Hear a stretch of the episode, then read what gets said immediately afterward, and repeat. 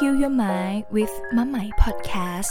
เพราะทุกอารมณ์ทุกความรู้สึกต้องการพื้นที่การรับรู้ ให้มะไหมอยู่เป็นเพื่อนคุณ แล้วเราจะผ่านไปด้วยกันค่ะ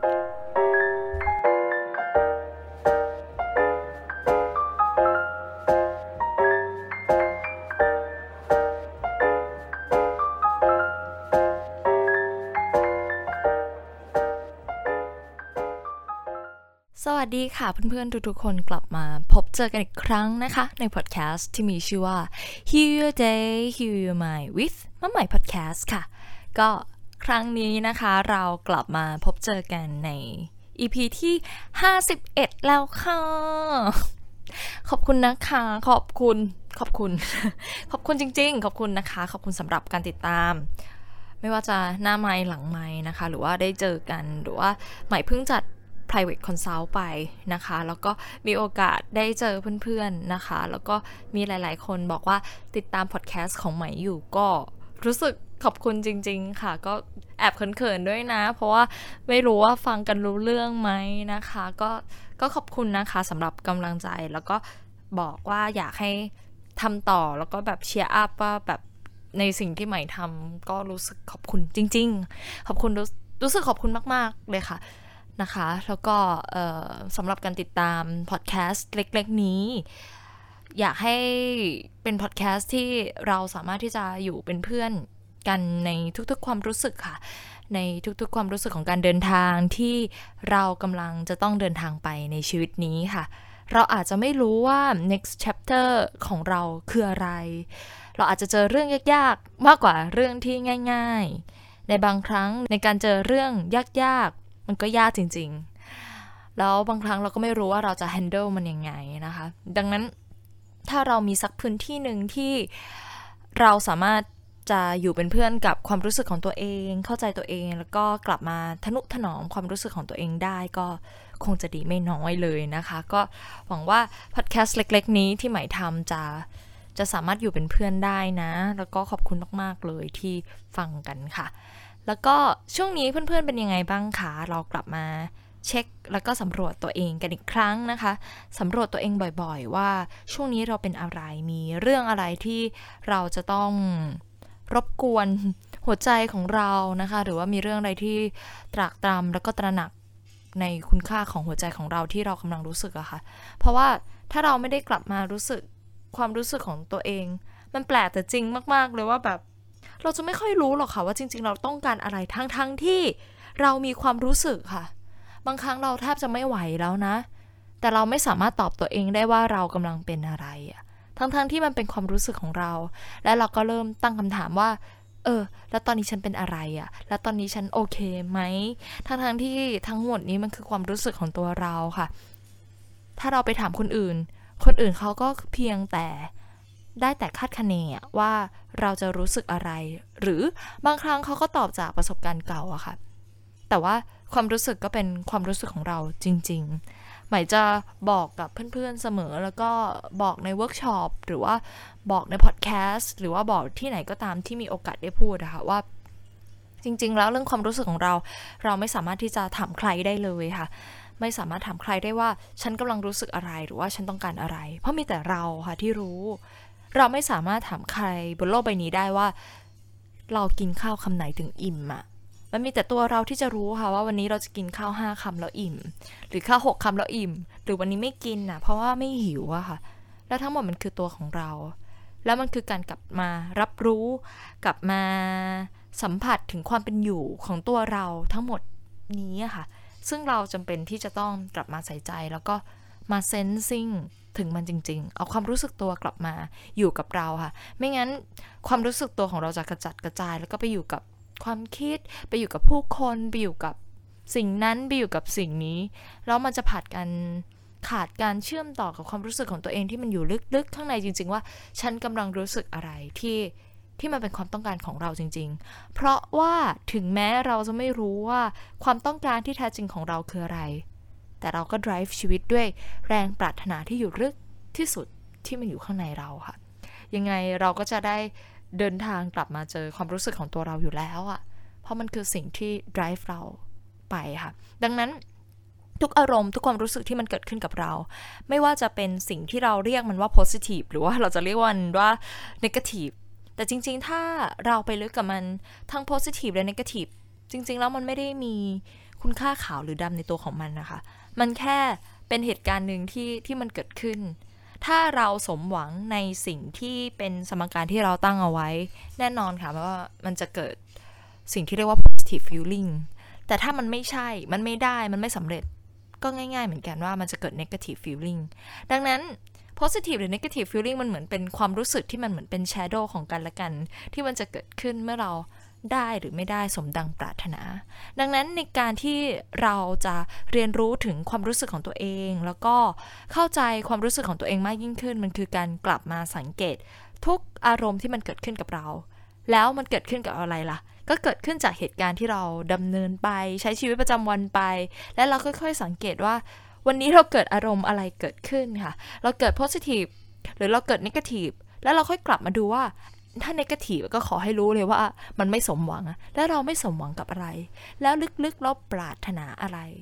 แต่เมื่อเราไปลึกกับมันนะคะ แล้วเราสามารถแตะถึงสิ่งที่อยู่ลึกที่สุดในใจของเราได้ เราจะรู้เลยว่าเบื้องลึกของเรานั้น ช่างไม่ได้มีอะไรที่น่าเป็นห่วงหรือว่าเป็นน่ากังวลเลย เรากลับจะเห็นอกเห็นใจ คนคนนี้ด้วยซ้ำว่า เท่าที่ความสามารถเท่าที่เขาจะรู้ด้วยสติปัญญาด้วยกำลังด้วยความรู้เท่าที่เขามีณเวลานั้น นี่คือสิ่งที่เขาจะสามารถแสดงออกออกมาได้ค่ะ ด้วยปัญญาที่เท่าที่เขามี เท่าที่เขารู้ทุกสิ่งทุกอย่างค่ะ มันจะเป็นเช่นนั้น แต่เมื่อไหร่ที่เรากลับมารับรู้ถึงฟีลลิ่งของตัวเองได้เราก็จะกลับมาดูแลตัวเองได้มากขึ้นค่ะ แล้วพอเรากลับมาดูแลตัวเอง พัฒนาการที่เราเคยล็อกสมการชีวิตของความสุข มันก็จะคลายมากยิ่งขึ้น เรื่อยๆค่ะ แต่สิ่งนี้ก็จะเป็นสิ่งที่เราจะต้องกลับมาเช็คความรู้สึกของตัวเอง เมื่อไหร่ที่เรากลับมาเช็คความรู้สึกของตัวเองนั้น คนแรกที่จะสบายใจคือเรานะ ไม่ขึ้นอยู่กับว่าสภาพแวดล้อมจะเป็นเช่นไร ผู้คนจะเปลี่ยนไปอย่างไร อะไรจะเป็นเช่นไร มันจะเป็นเช่นนั้นเลยค่ะ ในวันที่เรากลับมาหาความรู้สึกของตัวเราเจอ เราจะได้รับการอบอุ้ม แล้วก็ได้รับการดูแลที่มากที่สุดจากตัวเราเป็นคนแรกค่ะ ดังนั้นใหม่อยากชวนเพื่อนๆทุกคนค่ะ ที่เราอยู่ด้วยกันนะ จนถึง EP ที่ 51 แล้วนะคะ หรือว่าเพื่อนๆ คนไหนที่กำลังมาฟังใหม่ ก็อยากจะบอกว่าเป็นพอดแคสต์ที่อินดี้นะคะเป็นพอดแคสต์ที่ไม่บอก how to นะ แล้วก็เป็นพอดแคสต์ที่ชวนทุกคนกลับมาสำรวจตัวเองค่ะ ทุกอย่างจะปรากฏกับเราชัดในวันที่เราเดินกลับมาหาตัวเอง เพราะทุกคนมีคำตอบที่อยู่ในใจอยู่แล้วค่ะ เราแค่บางครั้งเราถามคนนี้ถามคนนั้นทำอะไรต่างๆ มากมาย เพื่อยืนยันคำตอบที่เรามีอยู่ในใจค่ะ แต่เมื่อไหร่ที่เราให้โอกาสตัวเองในการที่เรากลับมามอง เราก็จะรู้ด้วยตัวเองค่ะ เพราะสุดท้ายแล้วคนที่จะอยู่กับเรา ปัญญายาณภายในของเราเรามีค่ะ เราสามารถเชื่อในสิ่งที่เป็นปัญญายาณภายในของเราได้ เพราะว่ามันจริงแท้และให้คำตอบที่เหมาะสมและดีที่สุดสำหรับตัวเราค่ะ ดังนั้น เชิญชวนเดินทางไปด้วยกันนะคะ แล้วก็สำหรับ EP นี้นะคะเออคิดอยู่นานมากว่าจะแบบเอาจะเล่าอะไร คือมันมี topic อยู่ในใจค่ะว่าจะทำแต่ว่าแบบโอ้ยใหม่ก็ไม่รู้เหมือนกันว่าใหม่จะเล่าสิ่งนี้ออกมายังไงนะคะ แต่ก็รู้แหละว่ามันเป็นวาระแล้วก็โจทย์ของท็อปปิกนี้ ในเรื่องนี้ในตอนนี้ในปี EP นี้ ดังนั้นใหม่ก็ตื่นเต้นค่ะ แล้วก็ จะเดินทางไปพร้อมกับทุกคนแหละว่าเออมันจะเป็นยังไงนะนะคะ ในหัวข้อที่มีชื่อว่า จนกว่าจะรู้ซึ้ง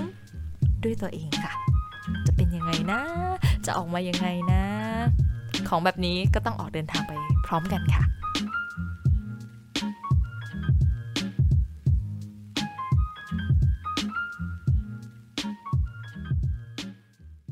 สำหรับหัวข้อนี้นะคะ จนกว่าจะรู้ซึ้ง ด้วยตัวของเราเองมันคืออะไรนะคะไหมมาหัวข้อนี้นะคะ มาแบบว่าโหมาแปลกมากนะคะแบบอะไรมันคืออะไร ถ้ามันพูดอีกอย่างหนึ่งเนี่ยมันคือ direct experience ค่ะ มันคือประสบการณ์ตรงอะในการที่เราจะใช้ชีวิตอะบางครั้งเราทำอะไรเราไม่สามารถที่จะเข้าใจมันได้อะเราอาจจะเคยอ่านหนังสือมาเยอะมาก อย่างเช่น มีอยู่ช่วงหนึ่งนะคะ ตอนเด็กๆอะใหม่จะเป็นคนที่อ่านหนังสือแนวจิตวิทยาเยอะมาก อ่านหนังสือแบบแนวธรรมะเยอะมาก อ่านเยอะค่ะ แต่ก็ไม่ได้เข้าใจตัวเองค่ะ มันมันก็รู้ว่าโอเค ความโกรธไม่ดี หรือว่าความโกรธมันเป็นอย่างนั้นมันเป็นอย่างนี้มันมาอย่างไง แต่ในวันที่ความโกรธมันเกิดขึ้นมันกลับค้นพบว่าส่วนที่เป็นความรู้ค่ะที่มันเกี่ยวข้องกับสิ่งที่เราอ่านว่า ความโกรธคืออะไร ไม่สามารถทำให้เราหายโกรธได้เลยค่ะ แล้วเราก็ไม่เข้าใจว่าความโกรธคืออะไร แล้วมันก็ตีแล้วมันก็ย้อนแย้งแล้วกลายเป็นว่าเราไม่สามารถที่จะเข้าใจตัวเองได้เลยค่ะ จนกระทั่งวันหนึ่งที่เราค่อยๆ กลับมาสำรวจความรู้สึกของเรา และค่อยๆ ชิมรสถึงความโกรธค่ะ ให้ความโกรธได้มามีส่วนหนึ่งของเรา ได้มาเป็นส่วนหนึ่งของเรา ให้เราได้สัมผัส ชิมสัมผัสอ๋อความโกรธมันหน้าตาแบบนี้นะ มันร้อนแบบนี้นะ มันขึ้นบริเวณหน้าอย่างนี้นะคะ มันทำให้อกโโหของเราเต้นปับปับปับปับอย่างนี้ค่ะ มือเราสั่นค่ะ เราไม่ชอบค่ะ เราไม่ชอบอยู่ตรงนั้นค่ะ แล้วมันทำให้เราพร้อมที่จะเอื้อนเอ่ยคำพูดอะไรออกมา ทันทีเพื่อโปรเทคในสิ่งที่เราไม่อยากเป็นแบบนั้นน่ะ เราไม่อยากที่จะดูไม่ดีแบบนั้นน่ะ แล้วถ้าเราดูไปอีกนะคะ เราไม่ได้หมายความว่าเวลาความโกรธมันเกิดขึ้นกับเรา แล้วเราดูอารมณ์ไปกับมัน และเราพร้อมที่จะสะบดคำพูดอะไรออกมา อันนั้นก็ไม่ใช่ เราดูอารมณ์แต่เราสามารถเลือกที่จะแอคชั่นได้ค่ะ แต่เรารับรู้เนาะ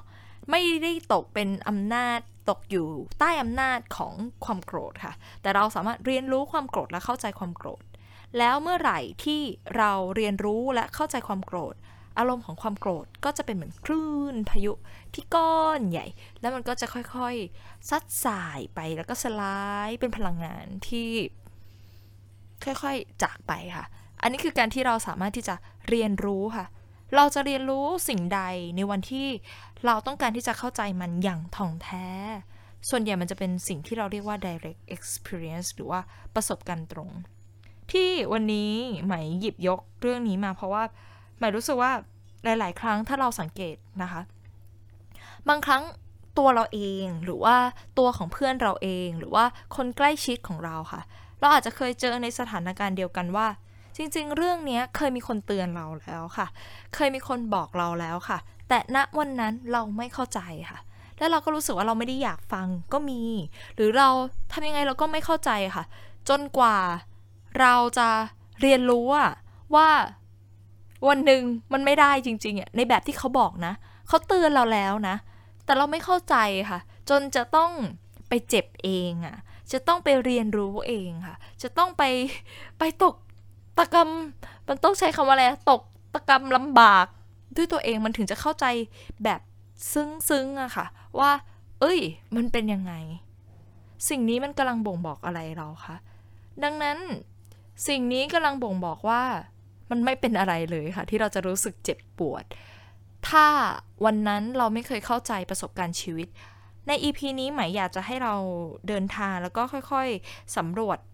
ประสบการณ์ชีวิตของเราไปด้วยกันค่ะ ว่ามันเคยมีไหมในช่วงระยะเวลาใดที่เคยมีคนเตือนเราบอกเราแต่เราไม่เข้าใจแล้วเราก็อาจจะปฏิเสธหรือว่าเรารู้สึกว่าแบบมันยังไม่ถึงเวลาที่เราจะเข้าใจสิ่งนี้ค่ะ แล้ววันหนึ่งเราก็จะได้เรียนรู้และเข้าใจ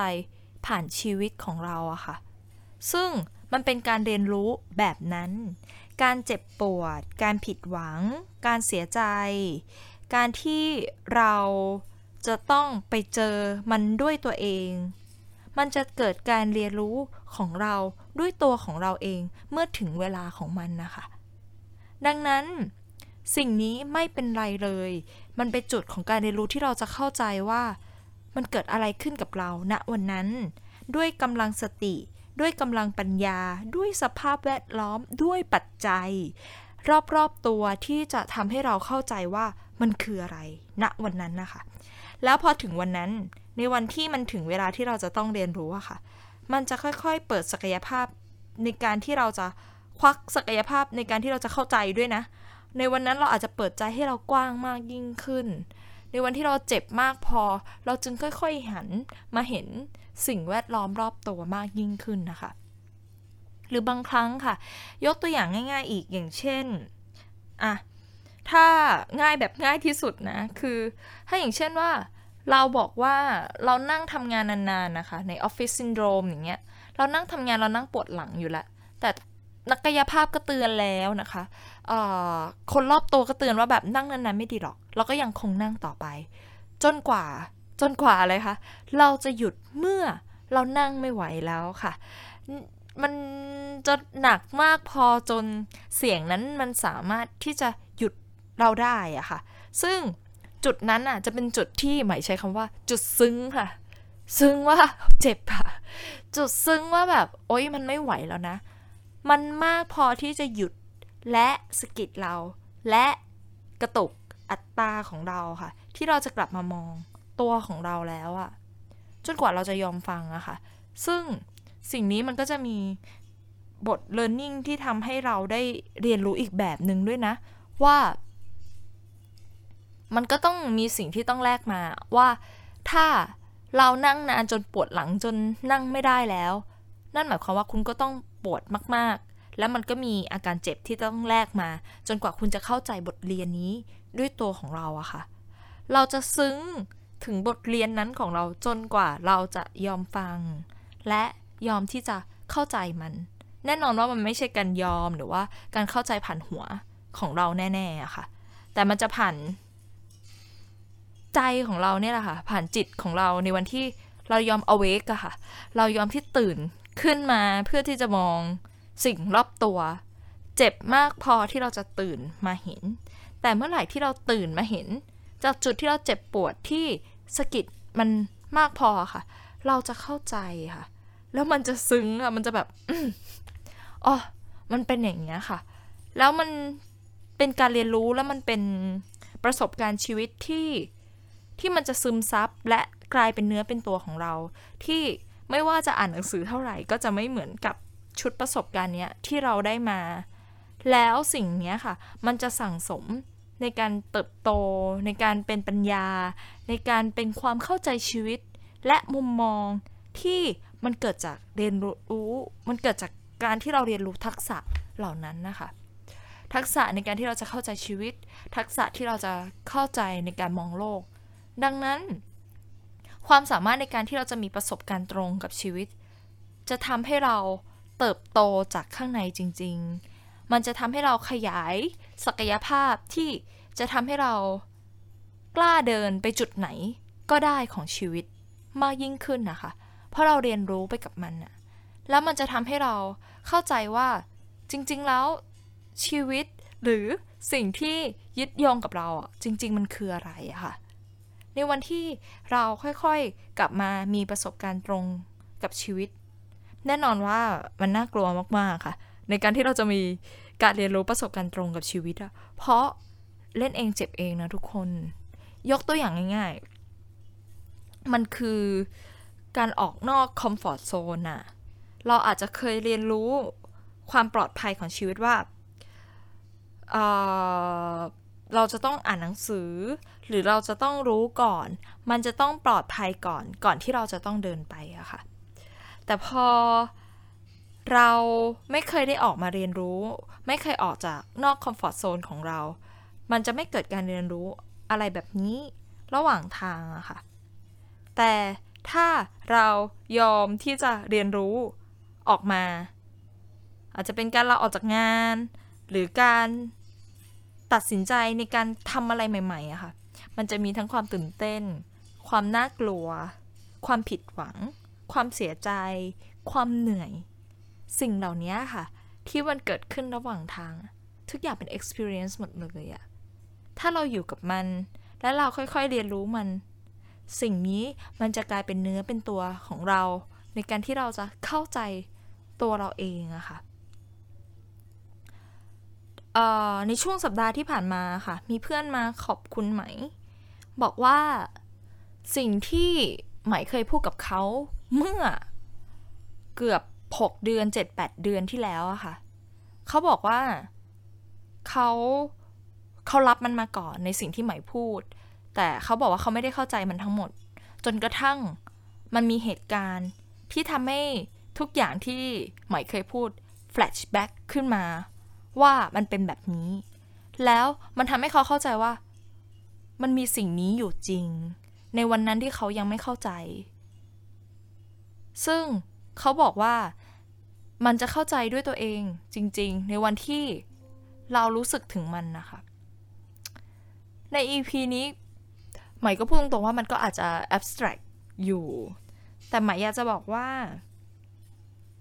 มันเป็นโอกาสที่ดีค่ะ ที่เราจะนำพาชีวิตของเราเนี่ย ให้ไปประสบแล้วก็พบเจอกับ direct experience ในการที่เราจะเข้าใจชีวิตอะค่ะ เราอยากเข้าใจความรัก เราก็พาตัวเองไปสัมผัส มันถึงเรียนรู้และเข้าใจผ่านตัวเรา ซึ่งไม่ผ่านการอ่านหนังสือ มันเป็นการเรียนรู้และการ learning ที่จะอยู่ตรงนั้นนะคะ และมันเป็นการใช้ชีวิตด้วยนะ ชีวิตคือสิ่งที่เราจะได้สัมผัสกับชีวิตอะคะ่ะการเอาตัวของเราออกมา มีประสบการณ์ที่ไม่ใช่การคิดว่าจะต้องเป็นเช่นไร มันคือการวางฟอร์ม วางคาแรคเตอร์ วางบทบาททุกอย่างลงค่ะ และเอาตัวตนข้างในที่เป็นตัวตนที่แท้จริงของเราอะค่ะ มาสัมผัสแล้วก็เรียนรู้กับโลกใบนี้ แน่นอนว่ามันจะมีหลายสิ่งหลายความรู้สึกที่เกิดขึ้นค่ะ แต่ว่าเราจะค่อยๆเรียนรู้และเข้าใจเติบโตจากสิ่งเหล่านั้นค่ะ ซึ่งสำหรับบางคนเขาอาจจะ รู้สึกว่าสิ่งนี้มันเสี่ยงเกินไป แล้วก็ไม่กล้าที่จะเดินมา แต่ขอให้รู้เถิดว่า ถ้าคุณอยากเติบโตภายใน อยากเข้าใจชีวิต อยากเข้าใจมุมมอง มันก็จะต้องใช้ตัวเองในการสัมผัส ที่จะเข้าใจ ตัวเองด้วยอะค่ะ เรียนรู้ที่จะเข้าใจความรู้สึกข้างในของตัวเรานะคะ ดังนั้นใน EP นี้อาจจะไม่มีอะไรมาก แต่ว่าหมายอยากเชิญชวนให้ทุกคนอนุญาตค่ะ แล้วก็ฟรีกับตัวเอง ในการที่เราจะยินดีในการเรียนรู้ประสบการณ์ของชีวิตในแชปเตอร์ถัดๆไปของเราอะค่ะ ว่าสิ่งนี้ก็สามารถเกิดขึ้นในชีวิตของเราได้ค่ะ และเราก็เรียนรู้แล้วก็เติบโตไปกับสิ่งข้างหน้า ถึงแม้ว่าเราจะไม่รู้ด้วยซ้ำว่า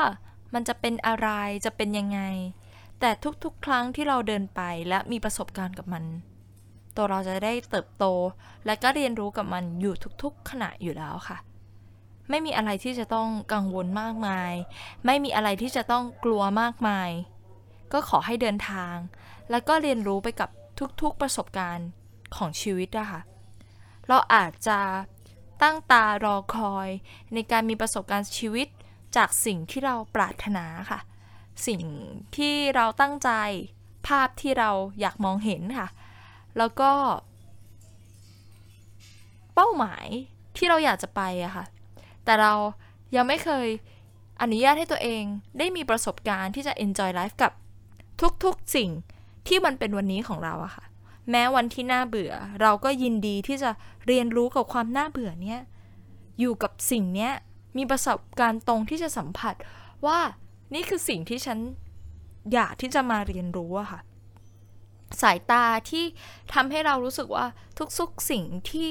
เข้ามาหาเรา ไม่ว่าจะเป็นอะไร ไม่ว่าจะเป็นสิ่งที่เราตั้งตารอคอยไหม แต่มันเป็นทุกสิ่งที่เข้ามากลายมาเป็นชีวิตของเราทุกๆขณะอะค่ะ เป็นสิ่งที่ทำให้เรากำลังได้เติบโตและเรียนรู้ ค่อยๆอยู่ ค่อยๆเติบโตและเรียนรู้ไปกับมันทุกขณะอะค่ะ แล้วหลังจากนั้นนะคะ มุมมอง mindset ความเข้าใจชีวิตของเราจะต่างออกไปเลยอะต่อไปนี้ มันจะไม่มีอะไรที่เราจะต้องตั้งตารอคอยอะค่ะ แต่มันมีแค่ วันนี้ฉันจะใช้ชีวิตทุกๆขณะของฉันอย่างเต็มที่อะค่ะ เรียนรู้และรู้ซึ้งทุกๆอย่างที่มันเกิดขึ้นกับเรา ตามความเป็นจริงอะค่ะ ซึ่ง นี่ก็คือการเรียนรู้ที่จะมีประสบการณ์กับชีวิต ในการที่เราแบบอยากอยู่ตรงเนี้ยที่ฉันเป็นคนคนแบบเนี้ยการที่ฉันมีชีวิตแบบนี้ ฉันอยู่ในที่แบบนี้ และฉันจะมีประสบการณ์ชีวิตในการที่ฉันจะซึมซับทุกอย่างค่ะ ดังนั้นชีวิตของเราเป็นโอกาสทองที่จะทำให้เราได้มองเห็น แล้วก็เข้าใจชีวิตอยู่แล้วค่ะ แต่บางครั้งเนาะ เราก็อาจจะตั้งตารอคอยในสิ่งที่เราปรารถนาและอยากให้เป็น จนเราไม่สามารถมีความสุขในปัจจุบันได้ แต่ว่านี่ก็คือประสบการณ์และการเรียนรู้ที่เราจะอยู่กับตัวเราด้วยอะค่ะ ในทุกๆขณะ ดังนั้น เราจนกว่าที่เราจะรู้ซึ้งอะไรสักอย่าง มันก็คือการกลับมาเรียนรู้ทุกๆสิ่งทุกๆอย่างที่เรามีอะค่ะ ทุกๆสิ่งทุกๆอย่างที่ไม่เป็นอื่นจากตัวเรา จากคนคนนี้ ในวันนี้ เราอยู่ตรงไหน เราเป็นยังไง รับรู้ถึงมันค่ะ และ enjoy ไป ทุกๆขณะที่เกิดขึ้น แล้วมันจะเกิดการเรียนรู้อะไรที่มากขึ้น เข้าใจอะไรมากขึ้น ในวันนั้นของมันเองค่ะ มันจึงเป็นการสะสมประสบการณ์ เมื่อก่อนไหมจะรู้สึกว่าแบบชีวิตมันดูเป็นตอนๆ แต่พอเราเริ่มไม่แยกส่วนกับชีวิตของเราอะค่ะ เราจะรู้สึกว่าทุกๆแชปเตอร์ของเรา มันร้อยเรียงกันหมดเลย คนที่เจอคนถัดไป เรื่องต่อไป ถึงแม้มันจะไม่ใช่แชปเตอร์เรื่องเดียวกัน แต่คนถัดไปเหตุการณ์ถัดไป มันส่งเสริมให้เราค่อยๆเดินทางต่อไปกับชีวิตของเราอะค่ะ ไม่มีอะไรที่แยกส่วนออกจากกันเลย ทุกอย่างเป็นเส้นสายและการเดินทางไป เพื่อให้เรามีประสบการณ์ชีวิตและเรียนรู้อะค่ะ ไม่แน่ใจเลยว่ามาถึงตรงนี้จะเป็นยังไงกันบ้างนะคะ แต่ถ้าสิ่งหนึ่งที่ไหมจะสามารถสรุปได้และก็อยากบอกกับเพื่อนๆได้คือว่า ขอให้ enjoy life ค่ะ ทุกๆขณะที่เรากำลังมีอยู่ณขณะนี้ เพราะว่าณขณะนี้ เราไม่สามารถ หามันเจอได้อีกแล้วอะค่ะ ถ้าเราผ่านวันนี้ไป ผ่านวินาทีนี้ไป เราจะไม่เจอสิ่งเหล่านี้อีกแล้ว เราอาจจะเคยเจอแม่เรา เจอแฟนเรา เจอเพื่อนเรา แต่ภาพแบบนี้ มุมแบบนี้ จะไม่มีอีกแล้วค่ะ ดังนั้น ขอให้อิ่มเต็มกับทุกประสบการณ์ ทุกการมีอยู่ของเรา ในทุกๆขณะที่เราเดินไปค่ะซาบซึ้งถึงสิ่งรอบตัวที่กำลังมีค่ะ มากกว่าสิ่งที่เราอยากจะเป็นไปอะค่ะ แล้วทุกๆขณะของเราก็จะอิ่มเต็ม มากๆค่ะ จากเมื่อก่อน ซึ่งสิ่งเหล่านี้เป็นการเดินทางและเป็นการเรียนรู้ค่ะ แน่นอนมันก็จะไปตกทบถึงว่าจนกว่าเราจะรู้ซึ้งด้วยตัวของเราเองค่ะ แต่แค่มันตั้งคำถามง่าย ๆว่า ถ้า ทุกอย่างมีความสุขอยู่แค่ในอนาคต มันก็คงจะพลาดหลาย ๆ อย่างที่อยู่ในปัจจุบันไปเหมือนกัน แล้วแบบนี้เราจะหาชีวิตของเราเจอได้ยังไงกันคะ และสิ่งนี้ก็เป็นการเดินทางแล้วก็เป็นการเรียนรู้ค่ะ ค่อย ๆ เติบโตไปกับชีวิต จนกว่าเราจะรู้ซึ้งด้วยตัวของเราเองค่ะแอบสแต็กแน่เลย EP นี้นะคะ แต่มันเล่ามากกว่านี้เล่าไม่ได้นะทุกคนนะคะ ก็ค่อยๆเดินทางไปกับมัน แค่อยากจะบอกว่า เออ ลองสำรวจนะคะว่ามีไม่มุมมองแบบนี้ในวันที่เราเข้าใจแบบนี้ ก็ขอให้ appreciate กับทุกสิ่งทุกอย่างที่มันเข้ามาหาเราค่ะ แล้วเราจะรู้ว่า ชีวิตของเรามันกว้างใหญ่ไพศาล มันมีอะไรมากกว่านั้น สิ่งที่เราเคยเข้าใจว่าชีวิตคืออะไร มันจะกว้างกว่านั้นมาก ๆ ค่ะ แต่สิ่งเหล่านั้นก็เป็นไปเพื่อให้เรามีความสุข ที่ง่ายงามมากยิ่งขึ้นค่ะ เราจะเดินไปเจอสิ่งที่เป็นความทุกข์ในชีวิตอยู่แล้ว ในทุกๆวันในวันที่เราโตขึ้น ถ้าเรากลับมาเข้าใจความทุกข์ หรือปัญหาที่เราเกิดขึ้นในชีวิตของเราอะค่ะ แล้วเราเรียนรู้กับมันอย่างเต็มใจที่เราจะมองมัน มันจะพาเราไปอยู่จุดที่ขยายมุมมอง และเข้าใจเติบโตการเห็นมุมมองของชีวิตที่มากยิ่งขึ้นค่ะ แล้วสายตาในการมองโลกของเราจะเปลี่ยนไป การใช้ชีวิตของเราก็จะเปลี่ยนไป แต่ที่มากไปกว่านั้นมากกว่า mindset หรือมุมมองที่เราจะเข้าใจชีวิตอะค่ะ เราจะไม่ทุกข์ในเรื่องเดิมที่เรากำลังรู้สึกทุกข์ suffer มากๆ ไปกับมันค่ะ และนี่คือสิ่งที่เรากำลังตามหา ใช่ไหมอย่างเงี้ยค่ะ และสิ่งนี้ก็เป็นสิ่งที่จนกว่าเราจะรู้ซึ้งด้วยตัวของเราเองว่า ทุกจังเลยค่ะ ในสิ่งที่เป็นอยู่ค่ะ ให้ใครบอกว่าทุกก็ไม่มีใครช่วยได้ค่ะ จนกว่าเราจะเห็นว่าทุกสิ่งทุกอย่างที่เราใช้ชีวิตมา มันทุกจริง ๆอะ่ะ จนกว่าเราจะสะกดสัมผัสและรู้สึก จนเราไม่เอามันนะคะ จนกว่าเราจะยอมวาง จนกว่าเราจะเห็น ว่าพฤติกรรมการใช้ชีวิตของเรา มันทำให้เราทุกข์นั่นแหละค่ะ จะเป็นจุดเปลี่ยนและเป็นจุดเริ่มเส้นทางใหม่ในการเดินทางของชีวิตค่ะ ก็ประมาณนี้แหละจริง ๆ ทุกคนค่ะ ก็ขอบคุณนะคะแอปสแต็กบ้างเนาะอะไรบ้างปนๆกันไป ก็อยากเป็นเรื่องเล่าเนาะมาแบ่งปันกันนะคะ เป็นเรื่องเล่าการเดินทางที่เราจะเดินทางผ่านความรู้สึกของเราค่ะ แล้วก็ที่เราจะเข้าใจตัวเองมาก ๆ เลยค่ะ แล้วเราก็จะขยายมุมมองอะไรอีกเยอะเลยนะคะ ก็อยากให้ทุกคนได้กลับมารัก แล้วก็อบกอดดูแลชีวิตนี้ค่ะ มันมีความหมายค่ะ มากกว่ามีความหมายคือ ก็อยู่แล้วนะ ถึงแม้เราจะไม่รู้ว่าเกิดมาทำไม แต่ก็เกิดมาแล้วค่ะ ความหมายในชีวิตก็คือสิ่งที่เราจะให้ความหมายกับมันนะคะ ว่าเราจะให้มันยังไง ถึงแม้เราจะไม่รู้ว่าชีวิตคืออะไร ซึ่งมันอยู่ที่เรา เราจะใช้ชีวิต ให้มีความหมายและให้มีพลังมากกว่าเดิมได้อย่างไร มันไม่ใช่สิ่งที่ต้องทำแต่มันเป็นสิ่งที่เราจะเลือกเองว่าเราจะใช้ชีวิตแบบไหน จะใช้ชีวิตแบบไม่รู้อะไรเลยก็ได้ หรือเราอยากฟูลฟิลจากข้างใน ซึ่งนี่ก็คือการเลือกของเราค่ะ เพราะเรามีสิทธิ์เลือกกับทุกๆ สิ่งทุกๆอย่างในชีวิตของเรา เราเลือกที่จะมีความสุขก็ได้ เราเลือกที่จะมีความทุกข์ก็ได้ เราจะเลือกใช้ชีวิตแบบไหนก็ได้ค่ะ ก็อยู่ที่เรา แต่ขอ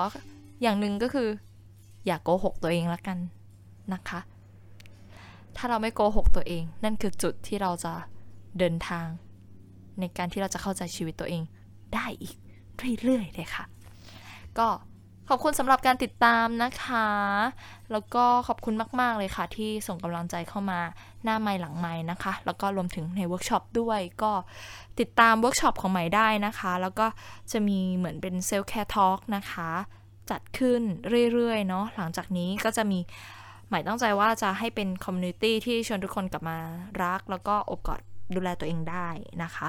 แล้วก็อาจจะมีเชิญ speaker หรือเชิญนักบำบัดที่ใหม่รู้จักก็มาร่วมในวง talk นี้ด้วยนะคะ ก็ใครที่สนใจอยากดูแลตัวเองไปพร้อมกัน ก็สามารถติดตามรายละเอียดการรับสมัครที่ Facebook และช่องทาง YouTube ได้นะคะ ในลิงก์ที่ใหม่จะประกาศ ก็มารักแล้วก็อบกอดดูแลตัวเองไปพร้อมกันค่ะ อยากให้ทุกคนสัมผัสได้ถึงพลังที่